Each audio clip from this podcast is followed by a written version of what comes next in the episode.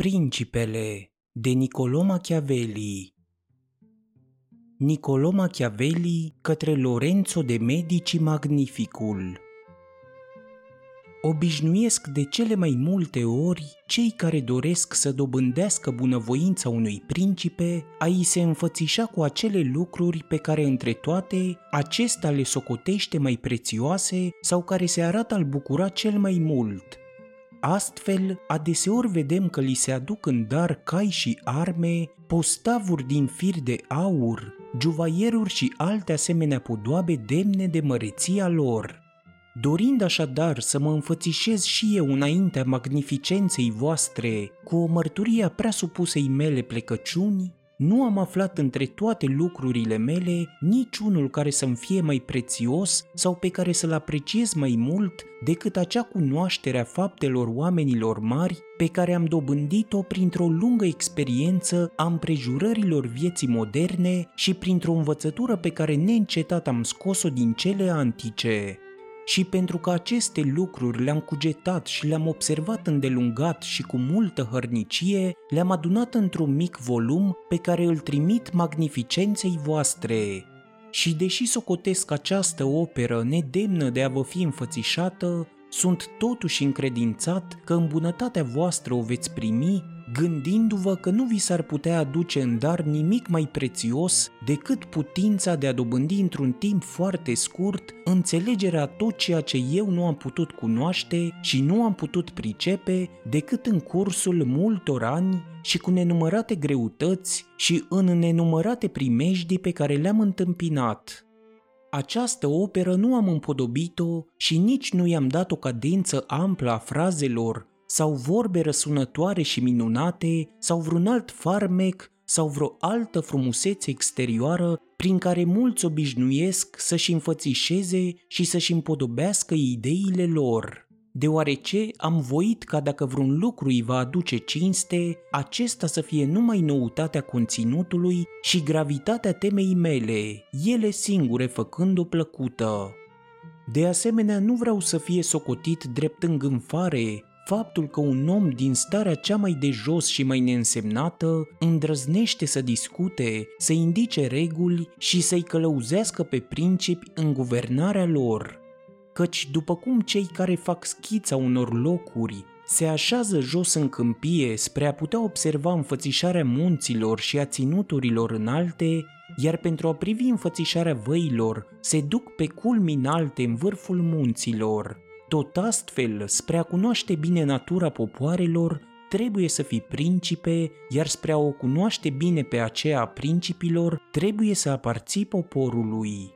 Primiți așadar măria voastră acest mic dar cu aceleași sentimente cu care eu vi-l trimit, căci dacă îl veți studia și îl veți citi cu atenție, veți recunoaște în el dorința mea cea mai mare aceea ca domnia voastră să atingă măreția pe care soarta și însușirile voastre vi le făgăduiesc.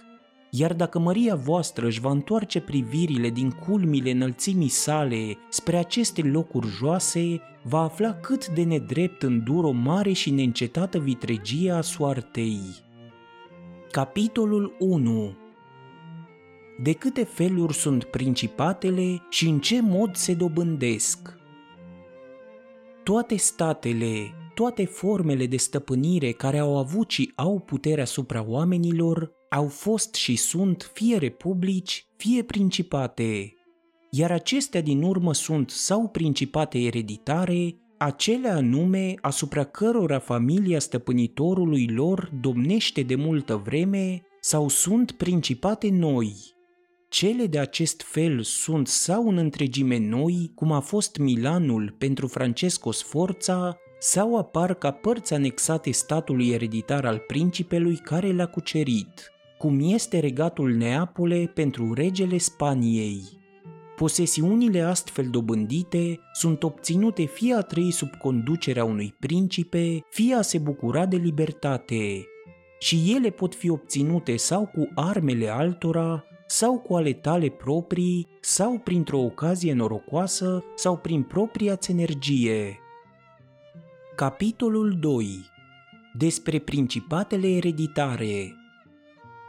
Voi lăsa la o parte expunerea relativă la republici, deoarece am tratat în altă parte pe larg despre ele.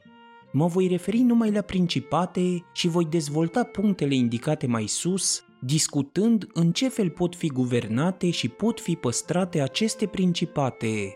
Spun așadar că în statele ereditare și obținute cu familia principelui lor, greutățile întâmpinate în păstrarea puterii sunt mult mai mici decât în statele noi,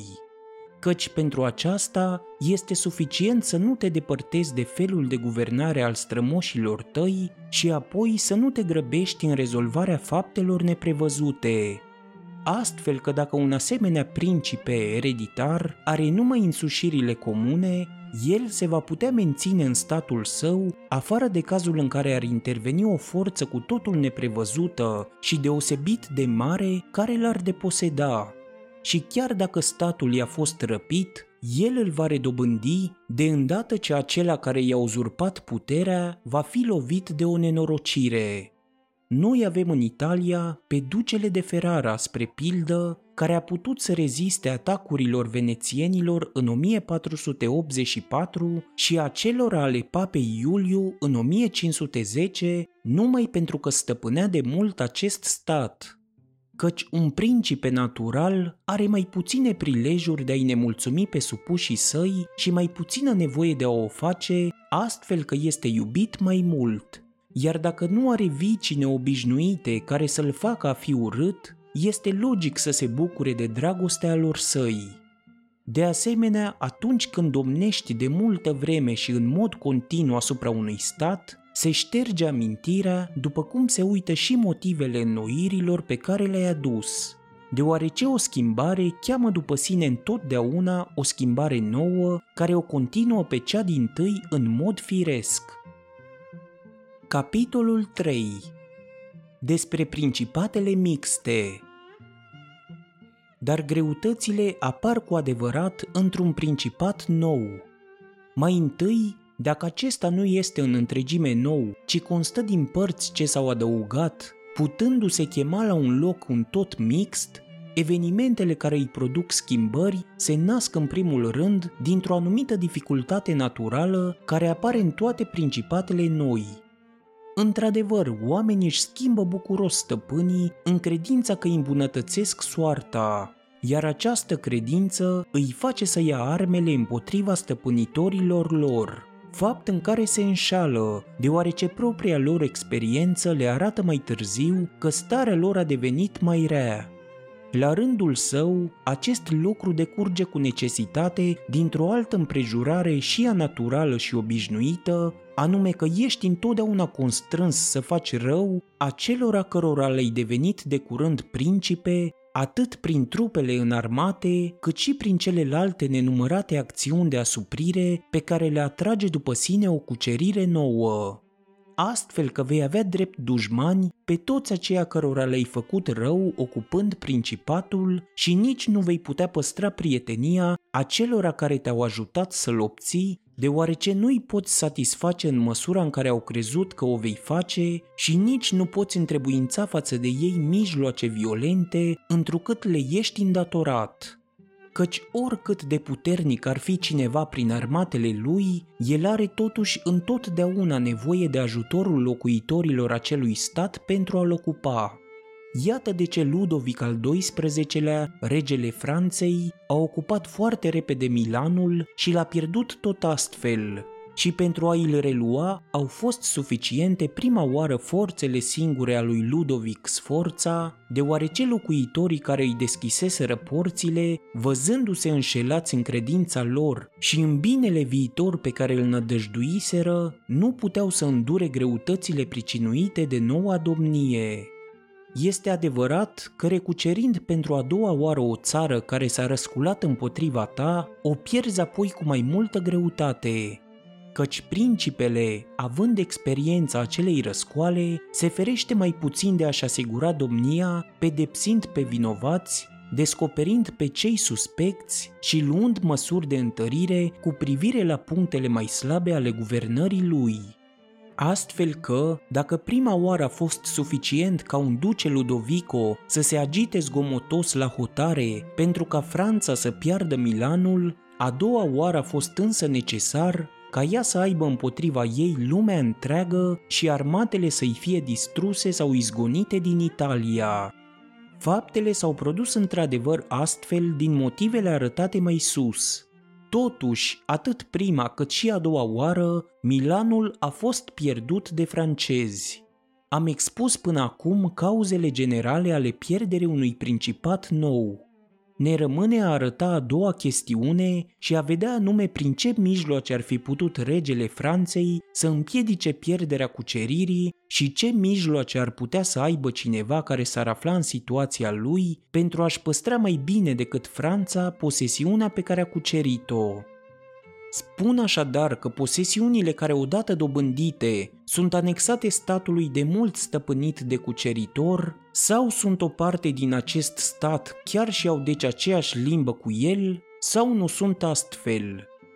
Când noile cuceriri sunt de primul fel, este foarte ușor să le ții sub stăpânire, mai ales dacă până acum ele nu s-au bucurat de libertate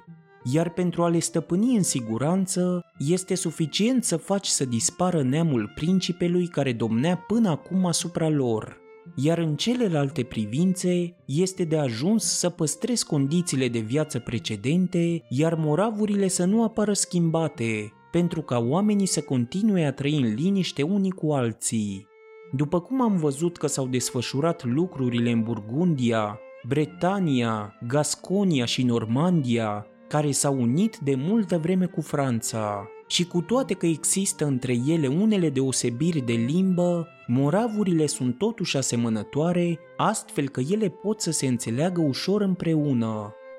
Iar cel care dobândește un stat și vrea să-l păstreze, trebuie să-și îndrepte acțiunea în două direcții. Să reușească mai întâi ca familia vechiului principe să se stingă cu totul iar în al doilea să nu schimbe legile și nici să nu mărească dările, astfel ca în scurtă vreme principatul nou cucerit să formeze un tot cu principatul cel vechi. Dar greutățile se arată atunci când cucerești ținuturi ale unei țări deosebite ca limbă, moravuri și organizație. Aici este nevoie ca ocazia să-ți fie favorabilă și să ai destulă pricepere pentru a-ți păstra stăpânirea. Iar unul din mijloacele cele mai bune și cele mai eficace ar fi ca acela care le-a cucerit să se ducă să locuiască personal acolo. Prin aceasta, stăpânirea ar deveni mai sigură și mai durabilă, așa cum s-a întâmplat pentru turci în Grecia căci cu toate mijloacele pe care le-au folosit pentru a ține în stăpânire aceste ținuturi, ei nu ar fi putut totuși să le păstreze dacă nu s-ar fi stabilit în acele locuri. Căci atunci când stai într-un loc, vezi cum se produc dezordinile și poți lua îndată măsuri împotriva lor. Dacă nu te găsești însă acolo, nu le afli decât atunci când lucrurile au devenit grave și nu se mai poate face nimic împotriva lor. Afară de aceasta, țara nu va fi jefuită de guvernatori, iar supușii vor fi mulțumiți, putând să recurgă la principe care le este aproape. De unde urmează că dacă acesta vrea să fie bun, vor avea toate motivele de a-l iubi, dar vor avea și toate motivele de a se teme de el dacă va voi să fie rău. Cei din afară însă, care ar dori să atace statul, vor șovăi mai mult înainte de a o face, astfel că locuind acolo, principele își va pierde mult mai greu stăpânirea. Celălalt mijloc mai bun este de a întemeia colonii în câteva locuri, ele constituind un fel de legătură a celor ținuturi cu statul tău propriu. Este necesar într-adevăr să te folosești de acest mijloc sau dacă nu, să așezi acolo armate de cavalerie și de infanterie suficiente. Coloniile nu cer multă cheltuială. Principele trimite coloniști și îi întreține acolo fără nicio cheltuială sau cu una prea mică și nu face rău decât acelora cărora le iau ogoarele și casele spre a le da noilor locuitori. Numărul lor constituie însă numai o mică parte a locuitorilor acelui stat, astfel că acești oameni cărora le-ai luat bunurile nu vor putea să-ți fie niciodată dăunători, deoarece rămân risipiți unii de alții și săraci. Pe când toți ceilalți pe de-o parte nu au fost loviți de nimeni și de aceea vor trebui să se păstreze în această atitudine de supunere calmă, pe de altă parte se feresc să nu greșească, poate într-o privință oarecare, de teamă să nu li se întâmple și lor ca acelora care au fost jefuiți de bunurile lor. Concluzia mea este așadar că aceste colonii nu costă bani, că sunt credincioase și fac prea puțin rău cuiva, iar cei cărora le pricinuiesc vreun rău nu pot deveni primejdioși deoarece sunt săraci și risipiți unii de alții, după cum am spus de unde urmează constatarea că oamenii trebuie să fie sau amăgiți sau cu totul nimiciți, căci dacă le este chiar cu putință să se răzbune pentru un rău ușor, nu o pot face însă pentru un lucru grav ce s-ar fi săvârșit împotriva lor. Astfel că răul pe care îl faci unui om trebuie să fie de așa fel încât să nu ai a te teme de răzbunare,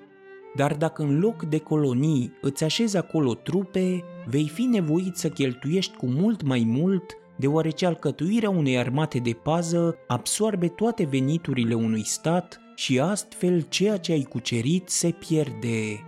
Și prin aceasta faci de asemenea mai mult rău oamenilor, întrucât dăunezi țări întregi prin care trebuie să transporti trupele și să le dai mereu locuri noi unde să-și fixeze taberele. Fiecare locuitor va simți apăsându-l aceste greutăți și fiecare va ajunge să privească cu dușmănie acțiunea ta. Asemenea adversari pot fi însă primejdioși, deoarece, deși bătuți, au rămas toți pe la casele lor.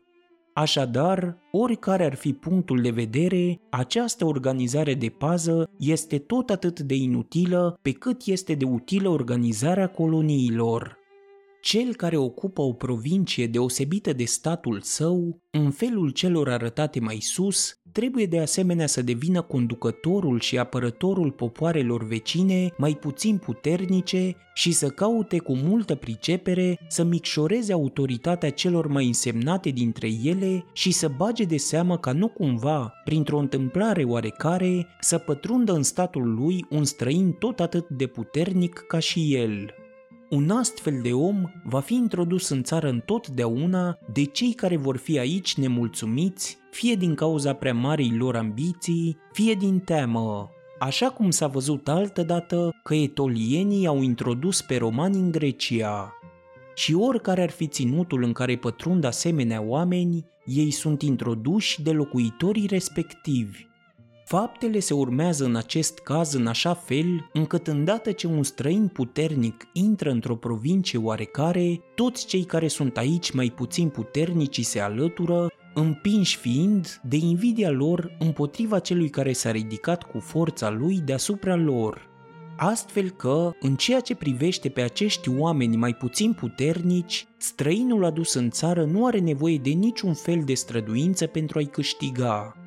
Într-adevăr, ei vor forma îndată, toți la un loc și cu deplină voință, un singur bloc cu autoritatea pe care el a dobândit-o aici. Va trebui numai să bage de seamă ca ei să nu câștige o putere și o însemnătate prea mare. Îi este de astfel ușor, cu forța de care dispune și cu ajutorul pe care cei mici îl dau, să micșoreze autoritatea celor care sunt puternici pentru ca să rămână el singur și în totul arbitrul acelei provincii. Cel care nu va mânui însă cu pricepere numărul acestor oameni puțin puternici va pierde curând ceea ce va fi câștigat și atâta timp cât va avea în stăpânirea lui această provincie cucerită, va întâmpina în ea greutăți și supărări nesfârșite. Romanii au ținut bine seama de aceste lucruri în provinciile pe care le-au cuprins și au trimis acolo coloniști ținând sub supraveghere pe cei mai puțin puternici, fără a le mări autoritatea, înjosind pe cei puternici și ne lăsându-i pe străinii de oarecare însemnătate să-și câștige aici vreun renume oarecare. Și pot spune că îmi este de ajuns exemplul provinciei ce a fost Grecia. Aheii și etolienii au fost ținuți sub supraveghere de către greci, regatul Macedoniei a fost înjosit. Antioch a fost izgonit. Nici valoarea aheilor sau a itolienilor nu le-a îngăduit acestora să-și mărească statul. Nici faptele prin care Filip a căutat să-și dovedească prietenia față de romani nu i-a făcut vreodată pe aceștia să-i fie prieteni fără a-l înjosi în același timp. Și nici puterea de care se bucura Antioch nu i-a convins să-i permită acestuia să aibă vreo autoritate oarecare în acea provincie a Greciei. Romanii au făcut într-adevăr în toate aceste cazuri ceea ce trebuie să facă orice principe înțelept. El nu trebuie să țină seama numai de tulburările prezente, dar și de cele viitoare și să le preîntâmpine cu toată priceperea căci dacă prevedem evenimentele de departe, ne este ușor să luăm măsuri împotriva lor. Dacă însă așteptăm ca ele să se apropie, leacul nostru nu mai vine la timp și boala nu mai poate fi vindecată. Se întâmplă în acest caz ceea ce spun medicii despre febra ectică. La început, boala este mai ușor de îngrijit și greu de recunoscut, dar odată cu trecerea timpului, chiar dacă nu ai recunoscut-o și deci nu ai îngrijit-o de la început, ea ajunge să fie ușor de diagnosticat, totuși greu de vindecat. Același lucru se întâmplă în treburile statului. Dacă poți să prevezi evenimentele, însușire ce nu este dată decât unui om prudent, poți să înlături cu ușurință greutățile care se ivesc. Dar dacă nu le-ai recunoscut dinainte, ele cresc mai departe în toată libertatea, astfel că lumea întreagă ajunge să le observe prezența, dar un remediu împotriva lor nu mai există. Iată de ce romanii, care au prevăzut greutățile, au luat întotdeauna măsuri împotriva lor – și dacă nu au îngăduit niciodată acestor situații grele să devină actuale și reale, nu au făcut-o pentru a evita războaiele, întrucât știm că un război nu poate fi evitat, ci numai amânat spre avantajul celorlalți. Iată de ce romanii au vrut să poarte războiul cu Filip și cu Antioch în Grecia, pentru ca să nu aibă de luptat cu ei în Italia ar fi putut în momentul acela să evite atât un război cât și celălalt, dar nu au voit să o facă. Așadar, nu au vrut să asculte de acele cuvinte pe care le auzim mereu rostite de înțelepții vremurilor noastre, anume să profite de avantajul timpului. Le-a plăcut din potrivă să profite de acțiunea eficace a energiei și a prudenței lor, căci timpul împinge înaintea lui orice și poate să aducă cu sine binele și răul, răul ca și binele. Dar să revenim la Franța și să cercetăm dacă aici s-a făcut ceva din cele arătate mai sus. Voi vorbi despre Ludovic, iar nu despre Carol, deoarece el este acela care a stăpânit Italia vreme mai îndelungată, astfel că s-a putut constata mai limpede modul în care a procedat. Veți vedea astfel că el a întrebuințat tocmai contrariul acelor mijloace care sunt necesare unui principe spre a-și păstra stăpânirea asupra unei țări deosebite de statul lui propriu. Regele Ludovic a fost împins în Italia de ambiția venețienilor, care prin această venire a lui voiau să câștige jumătate din Lombardia. Nu vreau să dezaprob hotărârea acestei alianțe încheiate de rege, el voia să facă primul pas pentru ocuparea Italiei și nu avea prieteni în această țară, ba mai mult, toate porțile îi erau închise din cauza felului în care acționase înaintea lui regele Carol. A fost așadar constrâns să primească prieteniile care îi se ofereau, iar hotărârea pe care a luat-o s-ar fi dovedit bună dacă el nu ar fi făcut nicio greșeală în celelalte acțiuni politice pe care le-a întreprins. Așadar, după ce regele a câștigat Lombardia, a dobândit îndată autoritatea pe care o pierduse Carol. Genova cedă, florentinii îi deveniră prieteni. Marchizul de Mantova, ducele de Ferrara, Bentivoglio, doamna de Forli, seniorul Fenzei, ca și seniorul din Pesaro, Rimini, Camerino și Piombino, locuitorii din Luca, Apoi pisanii și sienezii, toți îi veniră în întâmpinare pentru a-i fi prieteni. Atunci au putut venețienii să-și dea seama de îndrăzneala hotărârii pe care o luaseră. căci pentru ca să ocupe două orașe din Lombardia, l-au făcut pe rege stăpân asupra unei treimi din Italia.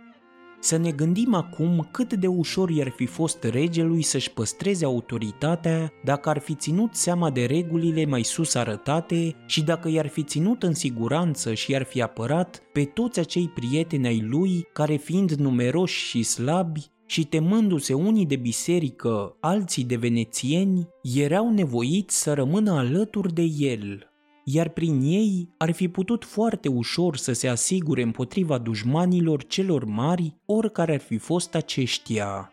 Dar abia intrat în Milano, el făcut tocmai din potrivă, ajutându-l pe papa Alexandru să ocupe Romania,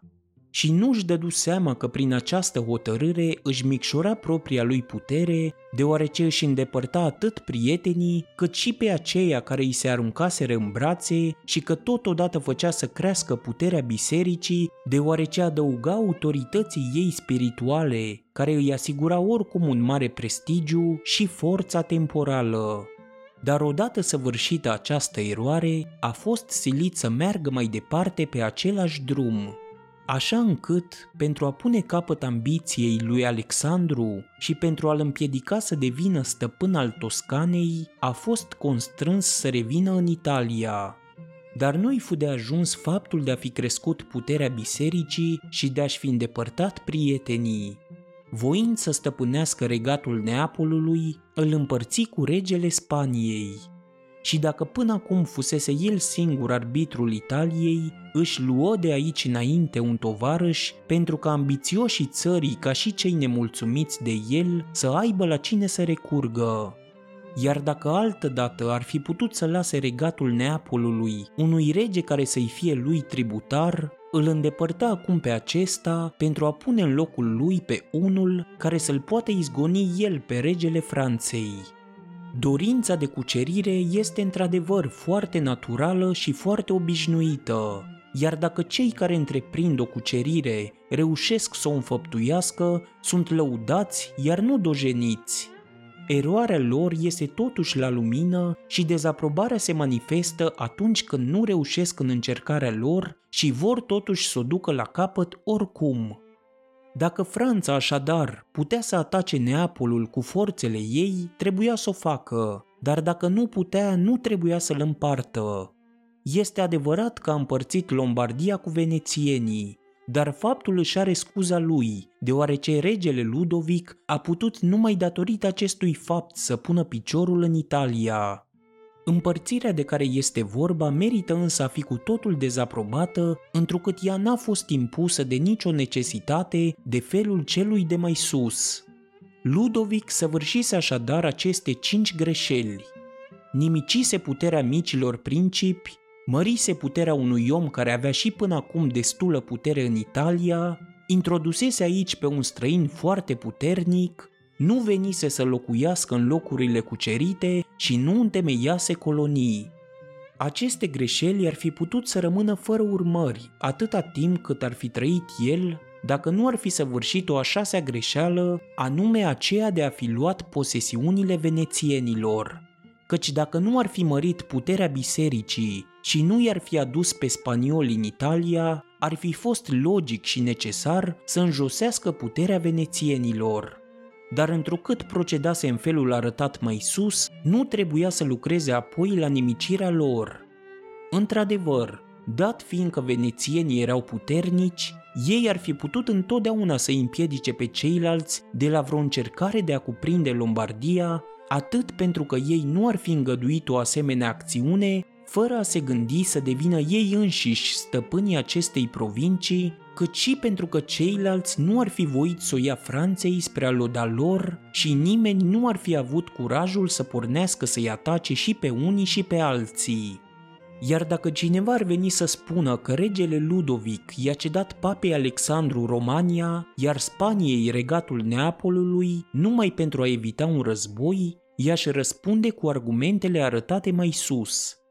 că nu trebuie niciodată să-l lași să se producă dezordini spre a evita astfel un război, deoarece nu îl poți evita și nu faci decât să-l amâni în dauna ta.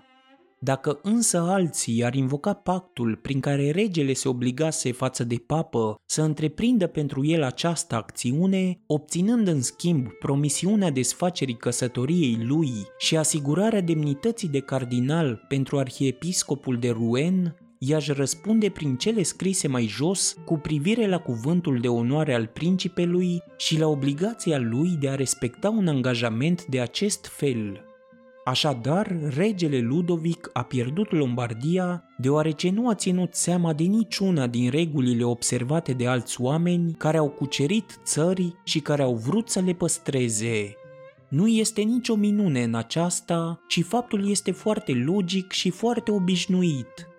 Am discutat lucrul acesta cu cardinalul de Rouen chiar și la Nantes, în momentul când ducele de Valentinois, așa îi se spunea de obicei lui Cezar Borgia, fiul papei Alexandru, lua în stăpânire Romania. Într-adevăr, cardinalul de Rouen mi-a spus că italienii nu se pricep să poarte războiul, iar eu i-am răspuns că francezii nu se pricep în politică deoarece dacă s-ar fi priceput, nu ar fi lăsat să crească atât de mult puterea bisericii. S-a putut constata într-adevăr prin experiență că puterea pe care au dobândit-o în Italia atât Papa cât și Spania își are rădăcina în acțiunea Franței, iar aceasta la rândul ei și-a pierdut propria ei putere din cauza lor. De unde putem scoate această regulă generală care nu greșește niciodată sau arareori anume că acela care este cauza producătoare a puterii celuilalt cade el însuși, deoarece a produs puterea celuilalt fie printr-o acțiune abilă, fie prin forță, iar ambele aceste mijloace se vor dovedi primejdioase celui care a devenit puternic. Capitolul 4 de ce regatul lui Darius, care a fost ocupat de Alexandru, nu s-a răsculat după moartea acestuia împotriva urmașilor lui. Cel care consideră greutățile pe care le întâmpină stăpânirea unui stat de curând ocupat ar putea fi mirat de faptul următor – Alexandru cel Mare a devenit stăpânitorul Asiei în câțiva ani și a murit îndată după aceasta, de unde se părea că ar fi fost logic ca întreg acest imperiu să se revolte. Totuși, urmașii lui Alexandru și-au păstrat mai departe puterea și nu au întâmpinat în guvernarea lor alte greutăți decât cele provocate între ei de propria lor ambiție răspund acestei constatări afirmând că toate principatele care au lăsat vreo amintire în istorie au fost guvernate în două feluri. Fie de un principe, având alături numai slugi plecate, care în calitate de miniștri și prin favoarea și îngăduința lui îl ajută la conducerea statului, fie de un principe împreună cu seniorii lui baroni, care au dobândit acest titlu nu prin favoarea stăpânului lor, ci prin vechimea neamului căruia îi aparțin. Acești seniori își au propriile lor state și supușilor proprii care îi recunosc drept stăpâni și se simt legați de ei printr-un sentiment firesc de afecțiune.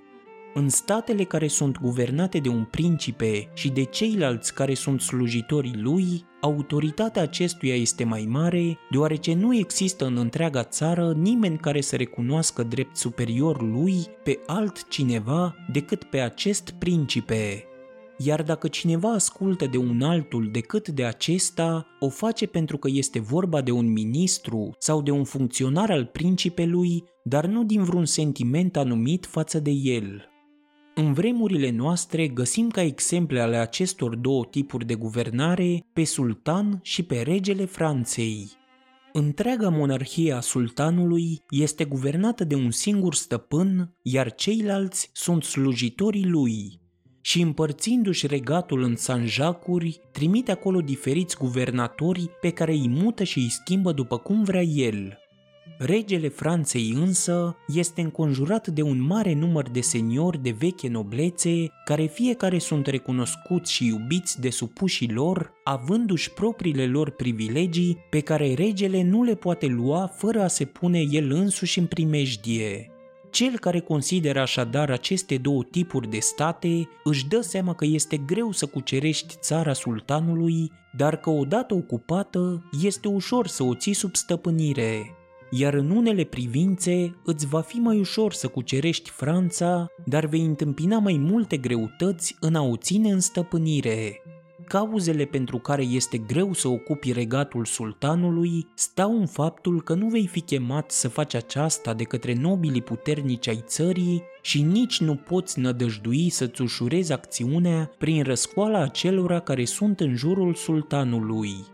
Lucrul acesta decurge din cele spuse mai sus. Într-adevăr, dacă toți îi sunt sclavi și sunt oamenii lui, înseamnă că nu pot fi corupți decât cu greutate și chiar dacă au fost corupți, nu pot spera de la ei decât un ajutor prea mic, deoarece, pentru motivele arătate mai sus, ei nu pot să provoace poporul la răscoală. Iată de ce este necesar ca cel care îl atacă pe sultan să știe dinainte că va întâmpina un bloc unit și să-și pună speranța mai mult în forțele lui proprii decât în lipsa de ordine pe care ar găsi-o la celălalt.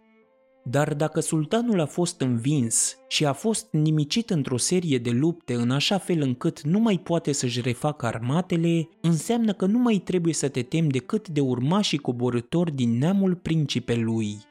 iar dacă acest neam se stinge, nu mai rămâne nimeni de care trebuie să-ți fie frică, deoarece între toți ceilalți, miniștri și funcționari, nu este nimeni care să aibă încrederea poporului. Și după cum înainte de victorie, învingătorul nu putea să-și pună nădejde în ei, tot astfel nu trebuie să se teamă de ei după victorie. În statele guvernate în felul celui francez, se produce tocmai contrariul – Într-adevăr, este ușor să pătrunzi în această țară câștigând de partea ta pe vreun mare feudal al regelui. Se găsesc întotdeauna unii nemulțumiți, ca și alții care vor mereu schimbări în țara lor. Pentru motivele arătate, ei îți vor deschide drumul liber spre țara lor și îți vor ușura victoria. Dar dacă vrei apoi să păstrezi ceea ce ai cucerit, vei întâmpina nenumărate greutăți atât din partea acelora care au fost alături de tine, cât și de la aceia pe care i-ai asuprit. În plus, nu este suficient să stăpânești neamul principelui, deoarece rămân totuși seniorii care se pun în fruntea mișcărilor noi de răscoale pe care vor să le pregătească. Și întrucât nu poți nici să-i mulțumești, nici să-i distrugi, ai să pierzi la prima ocazie tot ce-ai cucerit. Dacă ne gândim acum cărui tip de guvernare aparținea statul lui Darius, vom găsi că el era asemenea aceluia al marelui sultan. De aceea, Alexandru a trebuit mai întâi să-l învingă într-o luptă în câmp deschis și apoi să închidă orice drum de scăpare. După această victorie și după moartea lui Darius, statul lui a putut să treacă în întregime în stăpânirea lui Alexandru pentru motivele mai sus arătate, iar urmașii lui, dacă ar fi ajuns la o bună înțelegere între ei, ar fi putut să-l stăpânească în voie, deoarece nu s-ar fi evit în acest stat pe care l-au moștenit alte tulburări decât acelea pe care ei înșiși le-au provocat. Din potrivă, un stat organizat în felul Franței nu poate fi stăpânit nici de cum într-un mod atât de pașnic. Într-adevăr, împotriva romanilor s-au produs desele răscoale ale Spaniei, ale Galiei și ale Greciei, care au avut drept cauză existența unui mare număr de principate locale în țările respective și atâta timp cât s-a păstrat amintirea lor, romanii nu au putut să fie siguri în niciun moment de drepturile lor de cuceritori. Când s-a pierdut însă această amintire, datorită puterii și continuității autorității romane, aceștia au devenit stăpâni absoluți ai țărilor pe care le-am numit.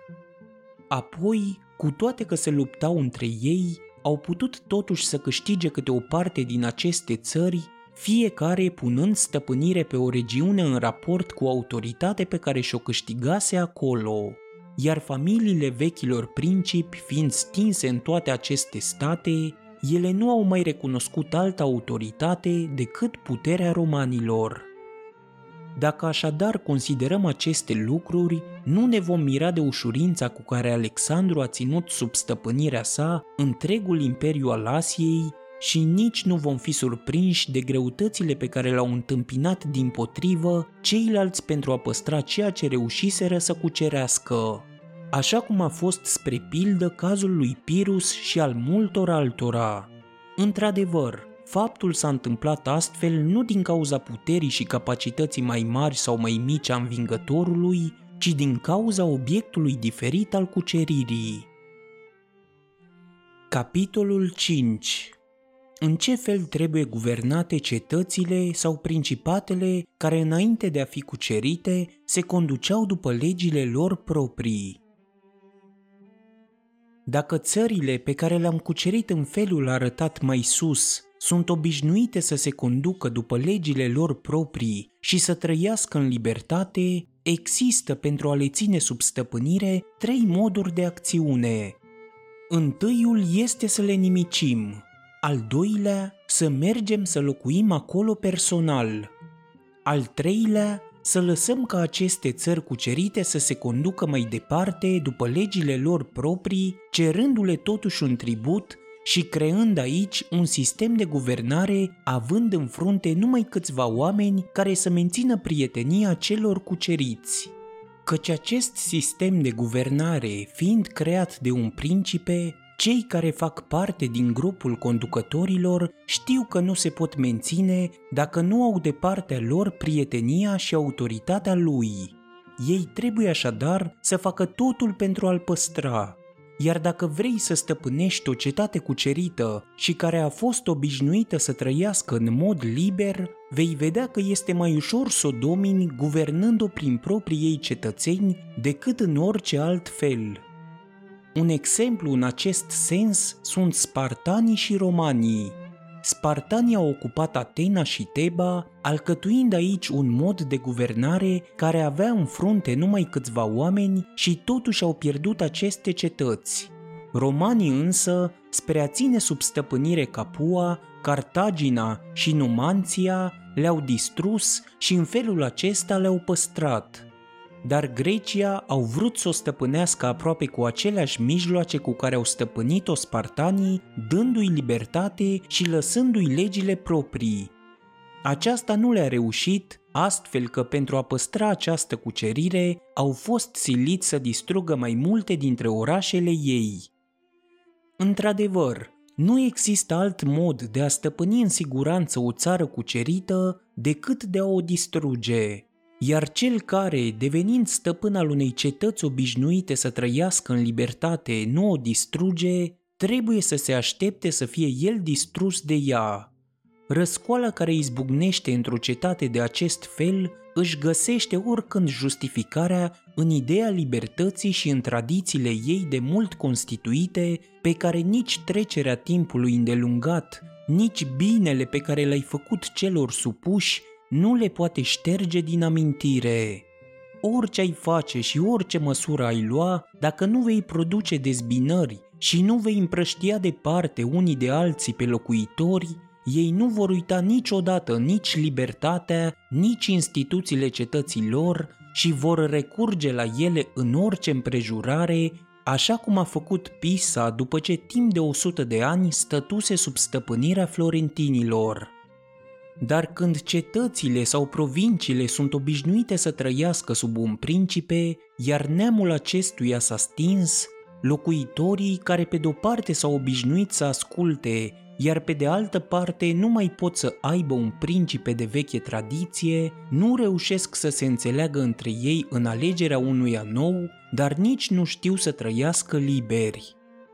Iată de ce asemenea cetăți se hotărăsc mai greu să ia armele în mână astfel că un principe le poate cuceri cu mai multă ușurință și își poate asigura stăpânirea lor. Într-o republică însă, patimile sunt mai vii, urile mai mari și voința de răzbunare de asemenea. Iar amintirea vechilor libertăți nu îngăduie oamenilor nicio clipă de repaus și nici nu le poate îngădui astfel că mijlocul cel mai sigur este tot acela de a distruge Republica sau de a te stabili acolo. Capitolul 6 Despre principatele noi pe care le dobândești cu arme proprii și cu propria ta energie. Să nu se mai mire nimeni dacă în expunerea pe care o voi face asupra principatelor în întregime noi asupra principelui și a statului de acest fel, voi aduce exemple strălucite. Într-adevăr, oamenii urmează aproape întotdeauna drumurile pe care le-au urmat alții și lucrează în toate faptele lor prin imitație. Astfel că, deoarece nimeni nu poate să urmeze în tocmai drumurile altuia și nici nu poate să egaleze valoarea celui pe care îl imită, trebuie ca omul prudent să calce pe urmele oamenilor mari și să imite numai pe aceia care au fost desăvârșiți. Deci dacă meritul lui nu se va putea ridica la aceeași înălțime, el va dovedi totuși că îi seamănă prin ceva. Se va întâmpla în acest caz ceea ce se întâmplă arcașilor pricepuți. Ei știu că ținta asupra căruia vor să tragă este foarte depărtată și știu de asemenea până unde bate arcul lor. Așadar, ochiesc mai sus decât le este ținta adevărată nu pentru că ar voi să ajungă cu săgeata atât de departe, dar pentru că fixându-și un punct atât de înalt, vor putea să atingă pe acela pe care și l-au propus. Spun așadar că principatele cu totul noi și în care principele este de asemenea nou, greutățile întâmpinate în menținerea statului sunt mai mari sau mai mici după cum este mai mare sau mai mică valoarea aceluia care le-a cucerit – și întrucât faptul de a deveni din simplu particular principe presupune să fie o valoare personală anumită, fie o ocazie, se pare că unul sau altul din acești doi factori trebuie să ușureze în parte unele dintre aceste greutăți. Totuși, cel care se bazează mai mult pe ocazie, acela își păstrează mai mult puterea. Stăpânirea devine de asemenea mai ușoară într-un caz de felul acesta prin faptul că principele, neavând alt stat, este nevoit să vină în persoană să se stabilească în statul cucerit. Dar pentru a vorbi acum despre cei care au devenit principi, nu printr-o ocazie norocoasă, ci prin propria lor valoare, pot spune că cel mai de seamă a fost Moise, Cirus, Romulus, Tezeu și alții.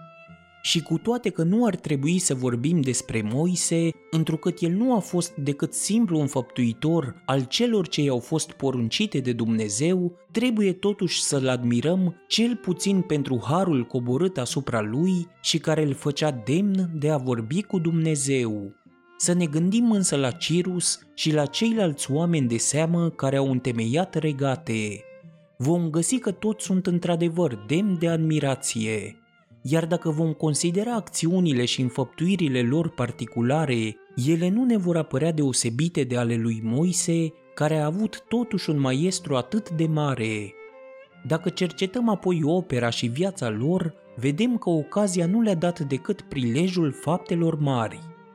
Ea le-a oferit așadar materia căreia ei trebuiau să-i dea forma care le părea cea mai bună, iar fără această materie sau fără acest prilej, valoarea spiritului lor s-ar fi pierdut fără să fi dat roade, după cum și ocazia s-ar fi ivit zadarnic dacă nu ar fi existat omul de valoare care să o folosească. Trebuia așadar ca Moise să găsească poporul lui Israel în Egipt, sclav și asuprit de egipteni, pentru ca acesta dornic de a ieși din captivitate să fie gata să-l urmeze. Trebuia ca Romulus să nu poată să rămână la Alba și să fi fost lăsat în voia soartei de îndată ce s-a născut, pentru ca să vrea apoi să devină rege al Romei și întemeietor al acestei țări. Trebuia ca Cirus să-i găsească pe perși nemulțumiți de stăpânirea mezilor, iar pe mezi moleșiți și slăbiți de o pace îndelungată. Tezeu nu și-ar fi putut dovedi valoarea dacă nu i-ar fi găsit pe atenieni neuniți între ei. Acestea sunt așadar ocaziile care au determinat succesul acestor oameni, iar valoarea lor le-a îngăduit să recunoască prilejul atunci când li se oferea și astfel patria lor s-a înălțat și a fost fericită. Aceia însă care devin principi prin meritul lor personal, asemenea celor precedenți, dobândesc cu greutate un principat, dar îl stăpânesc apoi cu ușurință. Greutățile pe care le întâmpină în cucerirea lor se nasc în parte din legiuirile și obiceiurile noi pe care sunt nevoiți să le introducă pentru a da o temelie noului lor stat și pentru a-și asigura stăpânirea. Și trebuie să ne gândim că nu există nimic mai greu de întreprins, mai îndoielnic ca reușită și nici mai primejdios de mânuit decât faptul de a se face promotorul unei orânduiri noi. Într-adevăr, cel care ia asupra și aceasta are drept dușmani pe toți aceia care trăiau bine în vechile legiuiri și are ca apărători puțin energici numai pe aceia care ar putea să aibă foloase de pe urma noilor orânduiri. Această slabă adeziune la reformele introduse derivă într-o măsură din teama adversarilor care au de partea lor legile și derivă de asemenea din neîncrederea oamenilor. Într-adevăr, aceștia au cu adevărat încredere în lucrurile noi numai în momentul când văd că ele pot fi baza unor acțiuni care se dovedesc a fi sigure, de unde rezultă că ori de câte ori cei care sunt adversarii ai reformelor au prilejul să le atace, o fac cu toată patima unor partizani politici, pe când ceilalți le apără cu puțină energie, astfel că te expui împreună cu aceștia. Așadar, dacă voim să lămurim bine această chestiune, trebuie să examinăm dacă acești nuitori ai legilor sunt prin ei înșiși puternici sau atârnă de alții. Să vedem așadar dacă pentru a duce la capăt acțiunea întreprinsă au nevoie să se roage de ceilalți sau pot să-și impună voința. În primul caz, le merge întotdeauna prost și nu duc nimic la capăt. Dacă însă atârnă numai de ei înșiși și pot să le impună prin forță, se va întâmpla numai rare ori să nu reușească. Iată de ce toți profeții care s-au servit de arme au învins, pe când ceilalți care au fost lipsiți de arme au fost nimiciți. Căci trebuie, afară de cele spuse până acum, să știm de asemenea că firea popoarelor este schimbătoare și că este ușor să-i convingi de la un lucru, dar este greu să le păstrezi această convingere. De aceea este bine ca totul să fie astfel orânduit, încât atunci când un popor nu mai crede în ceva, să-l poți face să creadă cu forța. Moise, Cirus, Tezeu și Romulus nu ar fi reușit să impună atâta vreme ascultarea de legile lor dacă nu ar fi avut la dispoziție armate. Cum s-a întâmplat în vremurile noastre cu fratele Gerolamo Savonarola, a cărui putere s-a prăbușit în timp ce pregătea o rânduire nouă a statului, de îndată ce mulțimea a început să nu mai creadă în el, iar el însuși nu a avut niciun mijloc de a-i face să creadă mai departe ceea ce crezuseră până atunci, după cum nu a putut să-i facă să creadă nici pe cei care nu crezuseră niciodată în el. Așadar, reformatorii de acest fel întâmpină în acțiunea lor greutăți mari și drumul pe care îl urmează este plin de primejdii pe care prin meritul și prin energia lor ei trebuie să le învingă. Dar odată ce le-au învins și au început să fie respectați pentru că i-au doborât pe cei care le invidiau situația de conducători, rămân puternici, sunt în siguranță, sunt onorați și fericiți.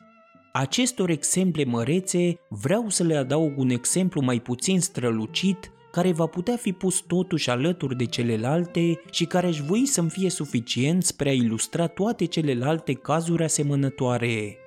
Este vorba de exemplul lui Hieron din Siracuza.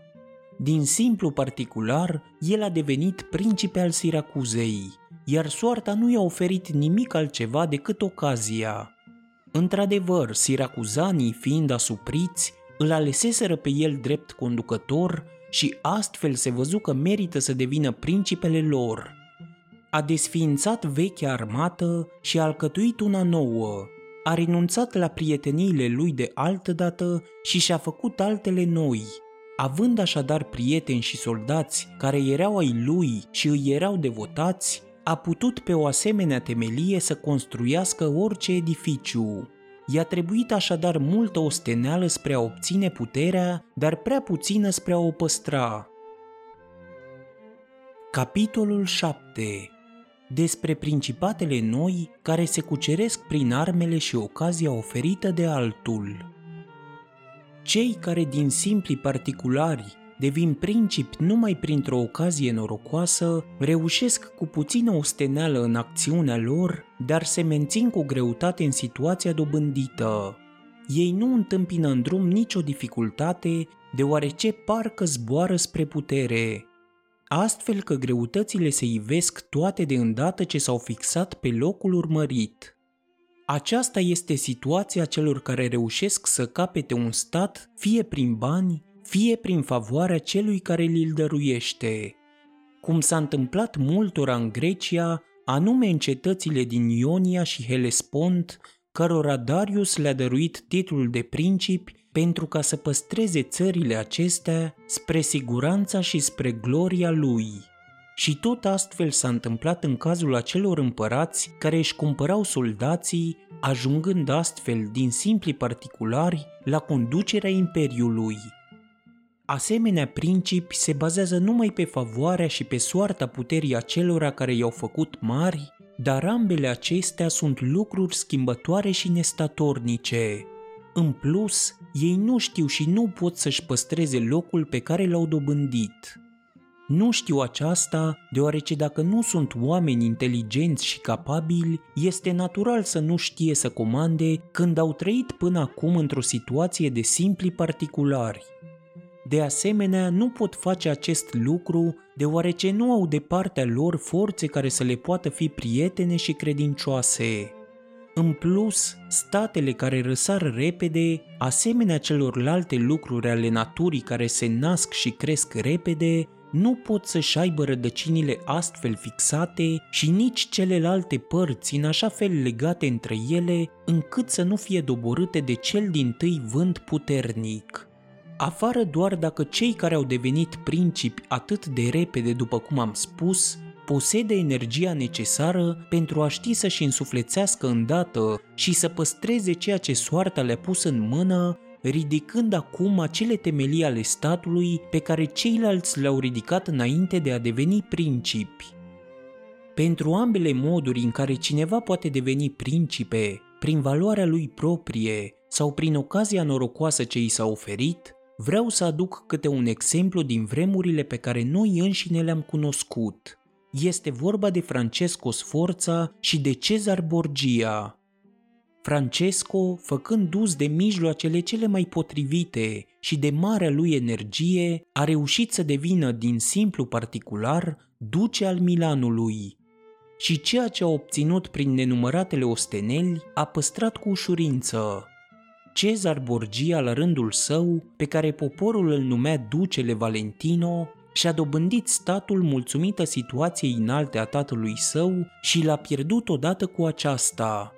cu toate că a întrebuințat toate mijloacele și a întreprins toate acțiunile necesare atunci când un om prudent și energic vrea să-și asigure stăpânirea într-o țară pe care i-au dăruit-o armele și situația înaltă a altora. Căci, după cum am spus mai sus, cel care nu reușește să-și asigure de la început stăpânirea ar trebui să o facă uzând de multă energie și după ce a obținut puterea. Dar în cazul acesta s-ar rivi greutăți pentru cel care clădește și primejdie pentru clădirea însăși. Așadar, considerând acțiunile întreprinse de acest duce, vom observa că el a ridicat temelii puternice puterii lui viitoare.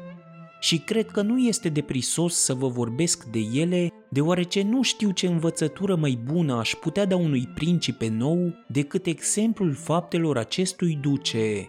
iar dacă planurile lui de acțiune nu au reușit în niciun fel, nu este vina lui, ci rezultatul unei severități neobișnuite și extreme a soartei. Voind să-l ridice pe duce, fiul său, Alexandru al IV-lea, a întâmpinat multe greutăți prezente și viitoare. Mai întâi, nu vedea posibilă nicio cale pentru a-l face stăpân al vreunui stat decât aceea de a-i da un stat aparținând bisericii dar știa de asemenea că dacă și-ar fi afirmat drepturile asupra vreunei posesiuni de acest fel, ar fi întâmpinat opoziția ducelui Milanului și al venețienilor, deoarece Fența și Rimini erau de multă vreme sub protecția acestora din urmă. Afară de aceasta, el vedea că acele forțe ale Italiei, de care s-ar fi putut servi în deosebi, erau în mâinile acelora care trebuiau să se teamă de puterea papei. Așadar, nu putea să aibă încredere în niciuna din ele, deoarece toate aceste armate aparțineau familiilor Orsini și Colona și partizanilor lor.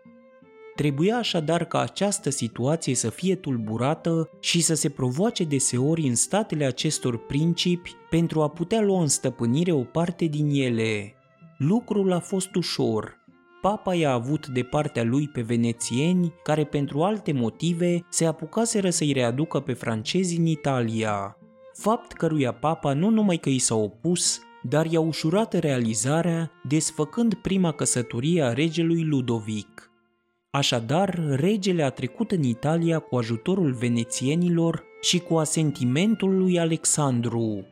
și de-abia ajuns la Milano, papa a obținut de la el soldații necesari expediției lui din Romania, în care regele l-a ajutat pentru a face onoare prestigiului său. Dar odată ocupată Romania și învinsă puterea familiei Colona, ducele mai întâmpină în planurile lui de stăpânire și în voința lui de cucerire două lucruri care trebuiau învinse erau mai întâi propriile lui armate, care nu îi se păreau a fi credincioase și era apoi voința francezilor. Se temea așadar de armatele orsinilor de care se folosise să nu-l părăsească în mijlocul acțiunii și nu numai să-l împiedice de la cucerire, dar să-i ia chiar ceea ce cucerise. Se temea de asemenea ca regele să nu-i facă și el același lucru. În ce privește partidul Orsinii, a avut un indiciu în acest sens în momentul în care, după cucerirea Fenței, a asaltat Bolonia. A observat atunci că armatele atacau cu prea puțin avânt. În ce privește pe rege, i-a putut cunoaște intențiile după ocuparea ducatului de Urbino, anume atunci când el însuși a atacat Toscana. Într-adevăr, regele îl făcu atunci să renunțe la această expediție. Iată de ce ducele hotărâ în acest moment să nu mai atârne de armatele și de favoarea altora. Și cel din tâi lucru pe care l-a făcut a fost să micșoreze puterea partidelor Orsini și Colona la Roma a câștigat de partea lui pe toți partizanii acestora care erau nobili în serviciul lor și i-a luat în serviciul lui dându-le avantaje mari și acordându-le după merite trupe de soldați și posturi de guvernatori de provincii, astfel că după câteva luni ei își uitară vechile lor patim de partid și se devotară în întregime ducelui. Acum, după ce înfrânsese partidul familiei Colona, el aștepta prilejul de a înfrânge pe Orsini. Îl găsi potrivit și îl folosi cu îndemânare. Într-adevăr, dându-și prea târziu seama că puterea ducelui și a bisericii însemna propria lui cădere, partidul Orsini convocă o dietă la Magione în provincia Perugiei, din care se născură școala de la Urbino, tulburările din Romania și primejdile nenumărate pe care ducele a avut să le înfrunte și pe care le învinse în întregime cu ajutorul francezilor. Redobândindu-și astfel tot prestigiul, nemai având nevoie să se încreadă nici în Franța, nici în altă putere străină și pentru a nu le mai pune pe niciuna la încercare, ducele se folosi de aici înainte de vicleșuguri și știu să-și ascundă atât de bine intențiile, încât Orsini înșiși se împăcară cu el prin intermediul lui Paolo Orsini. Pentru a se asigura de aceasta, ducele nu neglijă niciuna din forțele politeței, dându-i bani, veștiminte și cai, astfel că, naivi incredulitatea lor, i-au căzut ușor în mâini la Sinigalia. Așadar, după ce fruntașii partidului au fost înlăturați, iar partizanii lor au fost constrânși să devină prieteni, putem afirma că ducele pusese într-adevăr prin aceasta bazele puterii lui, întrucât stăpânea întreaga Romania cu ducatul de Urbino și mai ales se părea că dobândise prietenia Romaniei și câștigase de partea lui toate aceste popoare prin aceea că le făcuse să cunoască o stare internă bună și deoarece aceste fapte sunt demne de a fi cunoscute și imitate de alții, nu vreau să le las la o parte. după ce ducele a ocupat Romania și a constatat că fusese condusă de stăpâni incapabili, care își jefuiseră supuși mai mult decât îi guvernaseră, dându-le astfel motiv de dezbinare, iar nu de unire, astfel încât provincia era plină de hoți, de tâlhari și de nelegiuiri de tot felul, a socotit că spre a-i reda pacea și a o constrânge să se supună puterii lui suverane, este necesar să-i dea o bună guvernare. De aceea puse la conducerea ei pe meser Remiro de Orco, om crud și lipsit de scrupule, și îi dădu puteri de pline. În scurt, acesta pacifică întreaga provincie și îi refăcu unitatea spre marea lui glorie. Pe urmă, temându-se să nu provoace ura supușilor săi, ducele socoti că această conducere atât de autoritară nu mai este necesară și astfel institui în mijlocul provinciei un tribunal civil, având în frunte un președinte foarte înțelept, fiecare oraș trebuind să-și aibă aici un apărător al cauzelor lui. Și știind că severitatea trecută provocase împotriva lui oarecare ură hotărât spre a îndepărta această simțire dușmănoasă din sufletul supușilor săi și spre a-i câștiga cu totul de partea lui, să le arate că dacă se săvârșiseră cruzimi, ele nu porniseră de la el însuși, ci fuseseră ordonate de firea aspră a ministrului său sub un pretext oarecare, porunci într-o bună zi ca acesta să fie spintecat în două în mijlocul pieței din Cezena și să îi se pună alături un butuc de lemn și un cuțit însângerat. Sălbăticia acestui spectacol provocă satisfacția poporului și în același timp mirarea nespusă a tuturor. Dar să revenim de unde am plecat. Așadar, socotindu-se destul de puternic și asigurat în parte împotriva primejdilor prezente, deoarece se întărise în felul său și distrusese în bună parte forțele acelor vecini care i-ar fi putut fi dăunătoare, nu mai rămânea să țină seama dacă voia să-și întindă cucerirea mai departe decât de puterea Franței. Știa într-adevăr că regele, care își dăduse seama prea târziu de greșeala lui, nu va îngădui acțiunea sa, începu așadar să-și caute prieteni noi și să șovăie în atitudinea lui față de Franța în momentul când francezii înaintară spre regatul Neapolului împotriva spaniolilor care asediau Gaeta. Și intenția lui era de a se asigura împotriva lor, lucru care i-ar fi reușit curând dacă Alexandru ar fi trăit. Acestea au fost așadar modurile lui de acțiune față de evenimentele prezente. În ce privește cele viitoare însă, trebuia mai întâi să se întrebe dacă noul papă, care luase conducerea bisericii, îi va fi prieten și trebuia apoi să știe că acesta va căuta să ia înapoi ceea ce îi dăduse Alexandru. De aceea se gândi să lucreze în patru moduri să distrugă mai întâi familiile și întregul neam al tuturor seniorilor cărora le luase averile, astfel încât papa să nu poată face nimic în acest sens. Al doilea, să câștige de partea lui întreaga nobilime a Romei, pentru ca prin ea, după cum s-a spus, să-l poată avea pe papă în mâinile lui.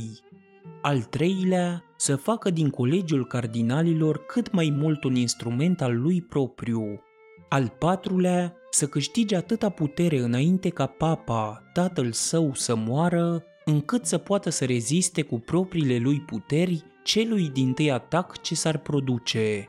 La moartea lui Alexandru împlinise trei din aceste proiecte de acțiune, iar al patrulea era ca și realizat, căci dintre seniorii jefuiți de averile lor, omorâse atâția cât putuse să prindă și îi scăpaseră foarte puțini pe nobilii romani îi câștigase, iar din colegiul cardinalilor avea de partea lui cea mai mare parte. Cât privește apoi cuceririle noi, făcuse planul de cucerire a Toscanei și stăpânea Perugia și Piombino, având de asemenea protecția asupra Pisei. Și întrucât nu mai avea să se teamă de Franța, Într-adevăr, nu mai era niciun motiv de teamă, deoarece francezilor le fusese răpit regatul Neapolului de către spanioli, astfel că ambele părți erau silite să-i cumpere prietenia, se aruncă asupra Pisei. După aceasta, Luca și Siena ar fi cedat curând atât din ură față de florentini, cât și din teamă, iar florentinii nu puteau face nimic împotriva acestor lucruri. Dacă totul i-ar fi reușit și trebuia să-i reușească în anul chiar în care a murit papa Alexandru, ar fi dobândit atâta putere și atâta glorie încât ar fi putut să se mențină mai departe prin el însuși și nu ar mai fi trebuit să depindă de reușita și de forțele altuia, ci numai de puterea și de energia lui. Dar Alexandru muri cinci ani după ce el începuse să scoată sabia din teacă și îi lăsa asigurată numai stăpânirea asupra provinciei Romania, pe când celelalte posesiuni rămăseseră în vânt, strânse între două armate dușmane foarte puternice, iar el însuși bolnav pe moarte.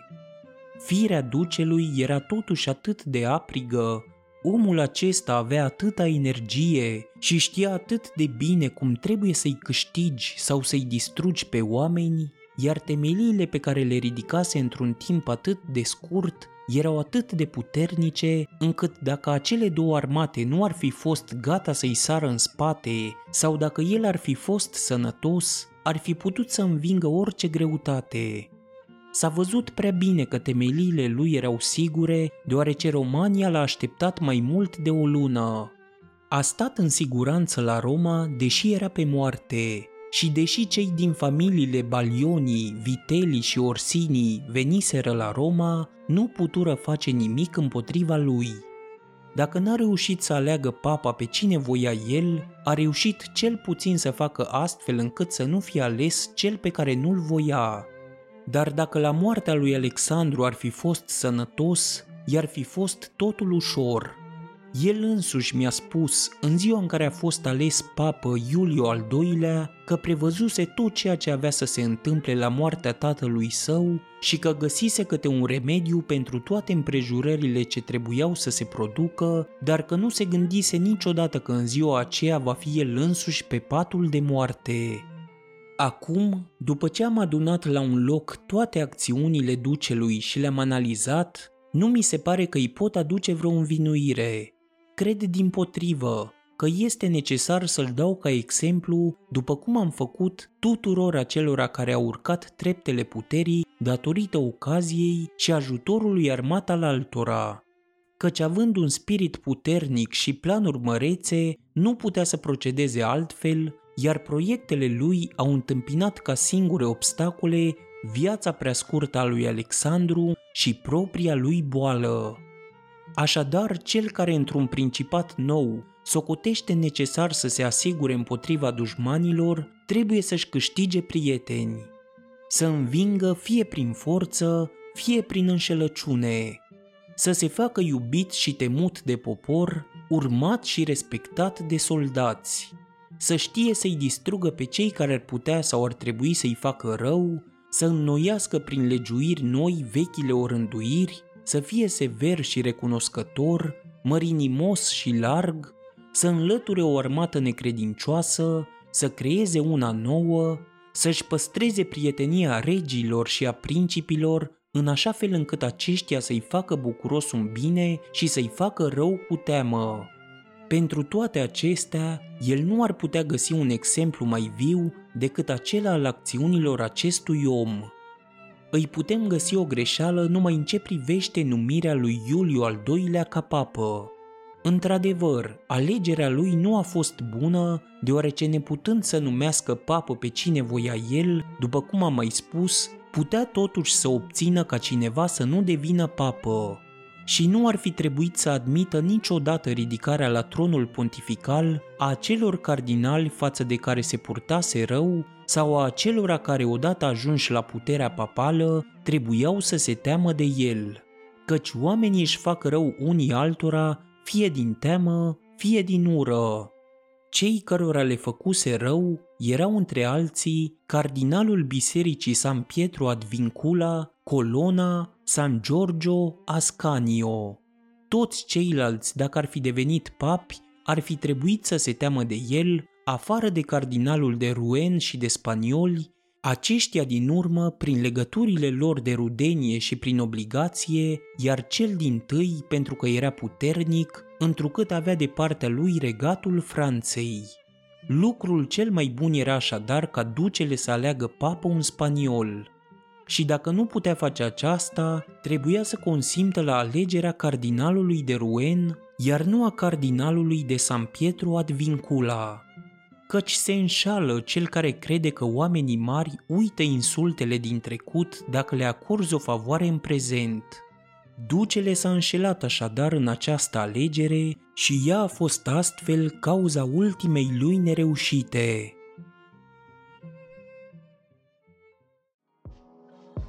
Ți-a plăcut episodul? Dă-i subscribe și vei avea acces la celelalte pregătite. Nu uita să dai și coment și share pentru ca toți să afle unde pot găsi audiobook-uri gratis.